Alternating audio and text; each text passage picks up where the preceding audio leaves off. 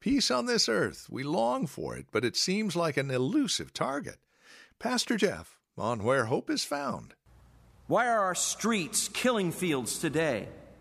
Why is there no peace in the Middle East, in South Africa, in the Sudan?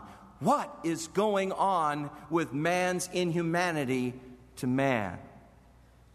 And they have all these great conferences, you know, these great peace talks that cost a lot of money, these Camp Davids that they've had so many times over and over again.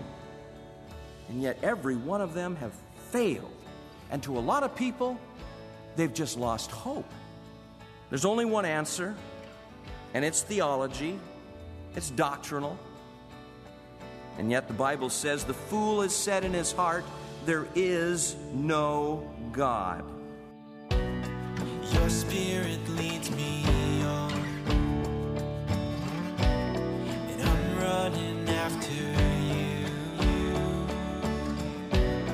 I'll leave behind the worthless lies, and I'm trading them for priceless truth. We are traveling through the Gospel of Matthew, one verse at a time, here on Sound Doctrine. Join the journey. Today, Pastor Jeff Johnson opens chapter 5, and we'll have another look at the Beatitudes. Conflicts between people and nations have been ongoing throughout the ages. And then you might even look within and find unrest and turmoil yourselves. What's the solution? How can we as Christians help matters? Well, let's hear what Jesus has to say about being peacemakers.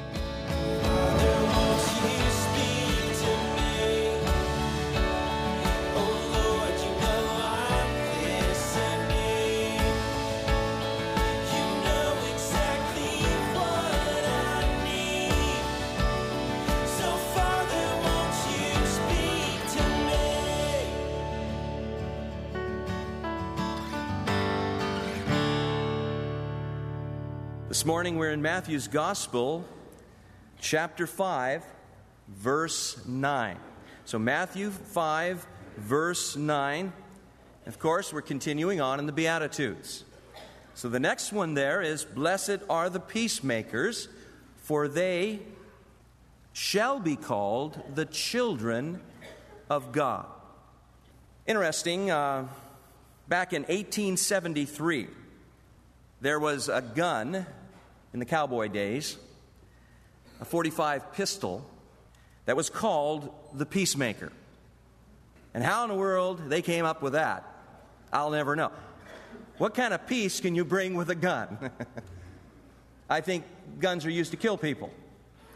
Uh, maybe you brought fear to somebody because they saw you with big hog leg on your side, and you're going to say, hey, watch it, buddy, you know, and you're going to whip it out. I'll, I'll peacemaker you, you know. And uh, so scary. Because I don't think, I, I think that the gun always brings fear and not so much peace in a man or woman's heart. Remember, these Beatitudes are revealed in Christian character. These Beatitudes are very examining. They are very evaluating. They're evaluating us even as we go over them. They're, they're hopefully humbling us before the Lord, just letting us know how much we need Him, yielding our hearts. I mean, as we're going along, it's just getting deeper and deeper. I don't know if you've noticed as we're going into these Beatitudes, but one stacks up on, upon another. And, and, and as far as uh, just overwhelming, yes, it is overwhelming what he's asking, but built on one after another, it is possible. And we're seeing that also. That Christianity is more than just hearing these things. Remember what James says? But we're to be doers of these things. So, being a peacemaker is really another outcome of being filled with the Holy Spirit. Remember in verse 6, that was the key verse. Remember, we talked about the first three Beatitudes corresponding with the last three Beatitudes. Verse 6 being the key verse, being the pinnacle of the mountain that we are climbing, and then coming down on the other side. So, poverty in spirit, which was the first one, goes along with being merciful. Mourning goes with those that are pure in heart. We talked about that. And now this morning, peacemakers. Goes along with the next one there. And the next one, of course, is meekness. These two tie together meekness and being a peacemaker. Again, the key is verse 6 being right with God, hungering and thirsting after righteousness, right with God, these shall be filled with God. And that's always the key being filled with the Holy Spirit. This is Christ setting up his kingdom within us to accomplish through us what's called the Christian life. This is what makes it a reality. The bottom line, though, is the Spirit of the Lord. It's supernatural, and it's a supernatural lifestyle. When you think about it, when you really contemplate when we're living for Christ and being like being Christ-like in a very unchrist-like world, that's supernatural. It has nothing to do with us. It has everything to do with Christ in me, the hope of glory. So it's not by my might that I'm living a good life now. It's not by my power that I'm able to overcome things in this world and in my flesh, but it's by his Spirit, saith the Lord. So it's to God be the glory, great things he has done in and through our lives. And if, we were, if it was dependent upon us, forget it. Come on, you know you tried to do certain things and you just could never get it together. Well, I'm going to clean this up, I'm going to clean this up, I'm going to do this, I'm going to do this. It just falls apart until the Lord came in and he gave us of his Spirit. So, being a peacemaker drives this truth home even more, I believe. This truth of it's by a spirit. It's the only way I can be a peacemaker. Now, to the Jew, this, of course, was a shocker because, after all, Messiah's kingdom, they thought, would be a kingdom that would be military immediately. I mean, he would come in and just snuff the Romans out. It would be a national kingdom that would thrive and they'd rule and reign in the earth, and they were so excited. It would be materialistic, it would be set up then. But they were wrong, and the Lord tried to ease him into it. No, no, that's not right. See, remember, He said, I didn't come to set up a physical kingdom here, right now, on this earth, but a kingdom that's not of this world. I came to set that up in men's hearts. You remember John the Baptist, he was kind of confused about what was going on. And he sent, you know, he was thrown in prison. Here he was suffering, and, and um, but he knew Jesus was something special. So he sent a couple men to find out, you know, what's going on? I mean, are you really him? He was confused because he didn't see it the way that all the Jews were looking for it to happen. And Jesus sent back the messengers and said, Tell John that all the miracles that you're seeing and what's happening, and yeah, I'm him. But remember when he was feeding the 5,000 on the shores of Galilee, after he got done feeding them and they were full, they sought to grab him and to force him to be their king, to set him up as king now. You will be our king now. You know, he, he of course wouldn't allow it. No, Jesus says here very clearly to us, blessed are the peacemakers. So his kingdom is one of making peace. It's not of being a warrior. It's not whipping out your Colt 45. That's not what it's about. And he even said, My disciples, you know, yeah, this is a warfare, but it's a spiritual warfare. And that's why they're not fighting in the physical, they're warring in the spirit, which is the, the strength of it all, you know? It's the power of God. My kingdom is, is not of this world. My kingdom is righteousness, joy, and peace in the Holy Ghost, Jesus said. So, what a needed beatitude for today. It's interesting, the church 100 years ago were very struggling uh, as far as their understanding of theology and doctrine, and, and, and they tried to study the Beatitudes. I mean, they really got into the Gospels. And they wanted to see these things happen. They wanted to put it into action immediately. And they were, it was so misunderstood back then. They would read it and they'd think, well, this is what we need to do. This is the good news. This has nothing to do with theology. And they started to kind of frown on the epistles and what Paul was saying. He's too legalistic. He's a male chauvinist, or, you know, and they didn't quite like what he was saying. He's bringing so much doctrine and, and this theology. Come on, this is where it's at. This is what's real. This is the more morality of it all, the ethical things that we need to start doing. The Sermon on the Mount. We don't need theology. Yet the real truth is that the peacemakers are blessed. Why? Because they are the children of God. Think about it. They're the children of God. They're different than anybody else. In John's Gospel, chapter 1, verse 12, he says, And as many as receive Jesus Christ, he gives you the power to, to become the child of God, the sons of God. What a powerful thing. When we receive Christ into our lives, we become God's children. And this is theology, this is doctrine. A man, Jesus said, must be born again from on high. This is not something you just take on as, as just, oh, this is moral, this is ethical. Let's just set this up. We'll just be peace, we'll make peace, and everything will be fine. No, that's not how it works. And yet, today we hear so many people crying out peace. I know when, when I was a hippie, we were crying peace. Hey, peace, brother. And we would put, we would go up to the officers and in their shotguns, we'd put in flowers right down the barrel. And we'd back off, and then we'd find a bottle or a rock or something. And when they got in a good distance, we would let them know. Peace, brother. I mean, confusing times. But then the Bible says, peace on earth, goodwill to men. Come on, what's all that about? Where's the peace on this earth? It's not around. So, from the very beginning, there has been war. In fact, we know by the scriptures that the war began in heaven.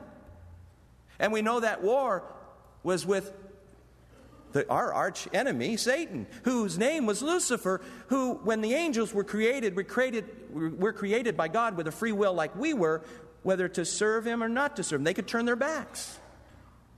And Satan says, I will be. You read it. Isaiah 14, the five I wills of Satan. I'm going to be like the Most High God. I'm going to, he raises himself up and says, I'm going to take up the throne, you know. Whoa, whoa. You know, God says, you know, in heaven there's only room for one God and I'm it. You're out of here.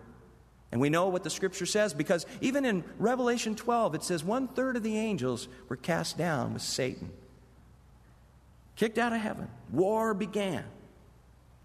My will is in rebellion with God's will. Remember with Adam and Eve, as Satan comes to Eve and says, Oh, Eve, the reason that he won't let you eat of that, that fruit is because he knows that soon as you do, you'll become like him. You'll be a God, tempting her to partake. So man chose in the very beginning to rebel against God, to go against what God says. God says, Don't touch that fruit. Man says, What fruit? Where? And he chose to rebel. He's at war with God today. And the war continues to rage within man. And that war is first where? With God, isn't it? Man's at enmity, at war with God. And then he's at war with himself. He's not a happy camper. Then, because he's at war with God and himself, he's at war with his fellow man. And he just lays it in, man. He's just always on the, the you know, nobody's going to take from me. Nobody's going to get, you cut in front of me. Oh, man. And, it, and then they go off. He's troubled. Cain turned and killed his brother Abel. In the very beginning, murder. Yet to fight against God, the Bible says it's utter foolishness for man to fight against his maker. Because when you think you're winning, you're the loser. I mean, what do you think you're gaining by continuing to fight with God? You're always the loser in that. Because sin abounds, the Bible says, hearts are hard, and man is at war. And in this century, we're on the verge And so many men are so afraid of a local nuclear warfare. Can that happen? I thought if somebody pushes the button, it's going to happen all over the world. No, it is going to be local. They've got control on this nuclear stuff. And this nuclear stuff doesn't have a lot of fallout for years and years and years. You just clean it up right away. Scary times that we're living in. Days that uh, are full of hatred and turmoil within men. There's total discord. They're not agreeing. They are angry. They, they're full of hate and war in their hearts. And they want to bring down the nation Israel. Of course, the answer to all of this warfare is theology. It's always been, it always will be. What do you mean, Jeff, theology? Well, the study of God, the, the whole thing of the doctrine of sin. To understand what that is, the issue must be dealt with. So the peacemaker is called. He is a new man, the Bible says. He comes upon the scene. James says it like this in James 4. He says, From whence come these wars and fightings among you?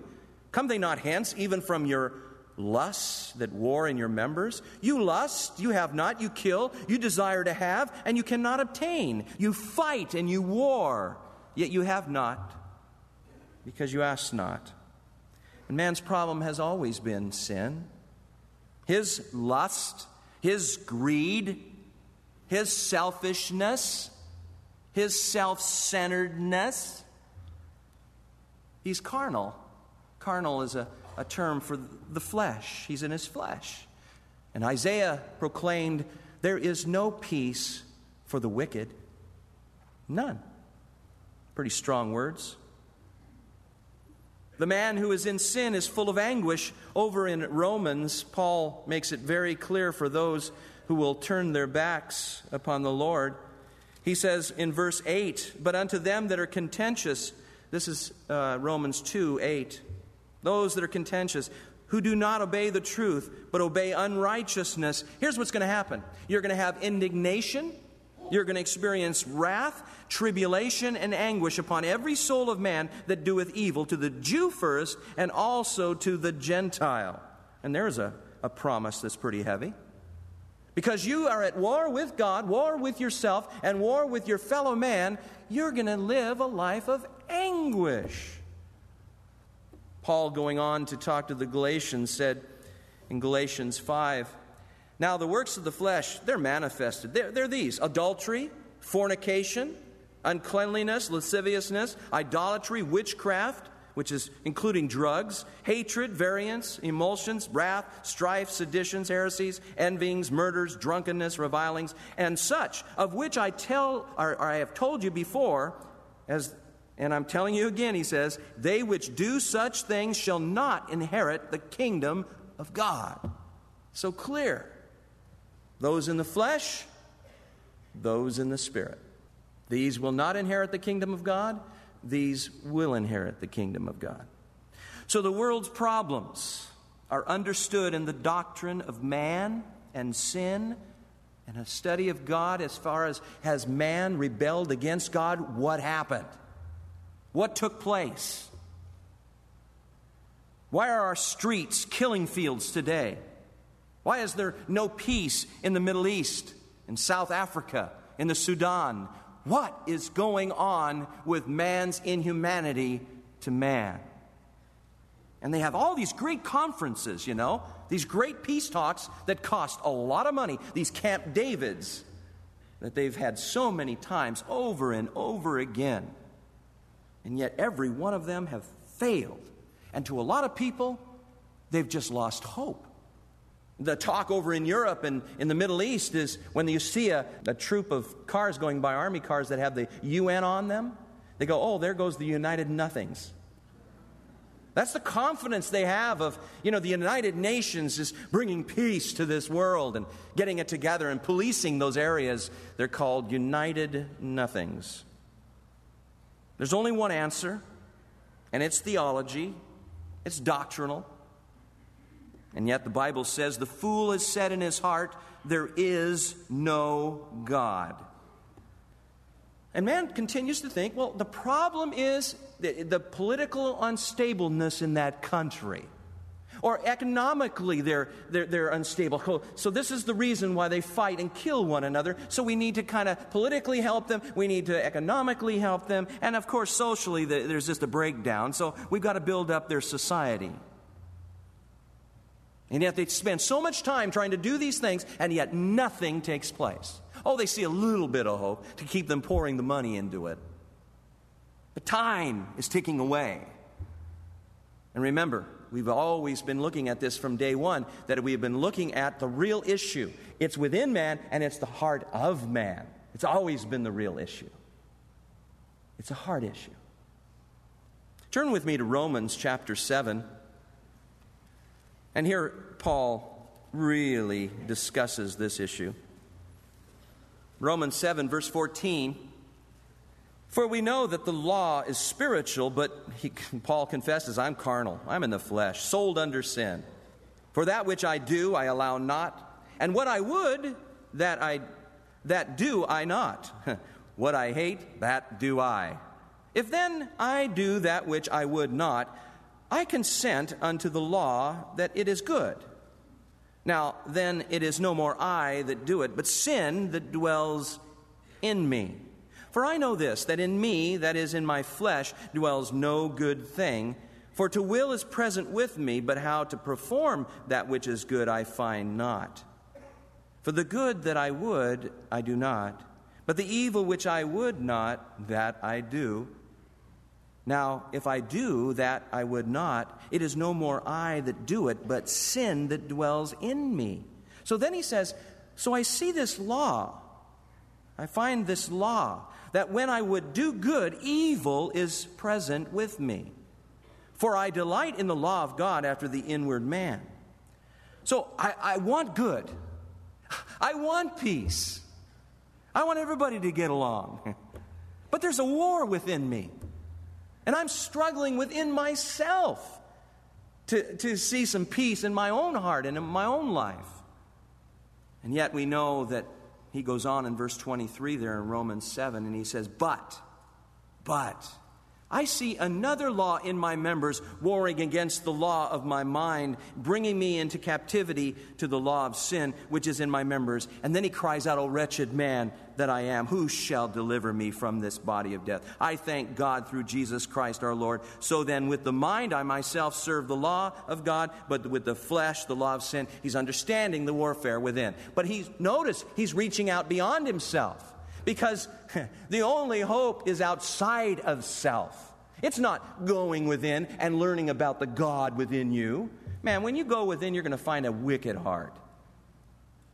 You know, it's not self realization. If you're going to have any realization, you're going to realize you're a wretched person. And that who shall deliver me? it's outside of myself. I need something outside of myself to deliver me from myself. That's the problem. Until that heart, until that fount, you know, that source of man is changed, nothing is going to happen. The problem is not in the stream, guys. It's not downstream either. It's right at the source. The root of the problem is sin. Any other way, any other answer besides what Romans 8 goes into, and when you got Romans 7, you got Romans 8 to follow it, and therein lies the victory. And that victory, as you study it in Romans 8, is in the Spirit. And that's the only way it's going to change.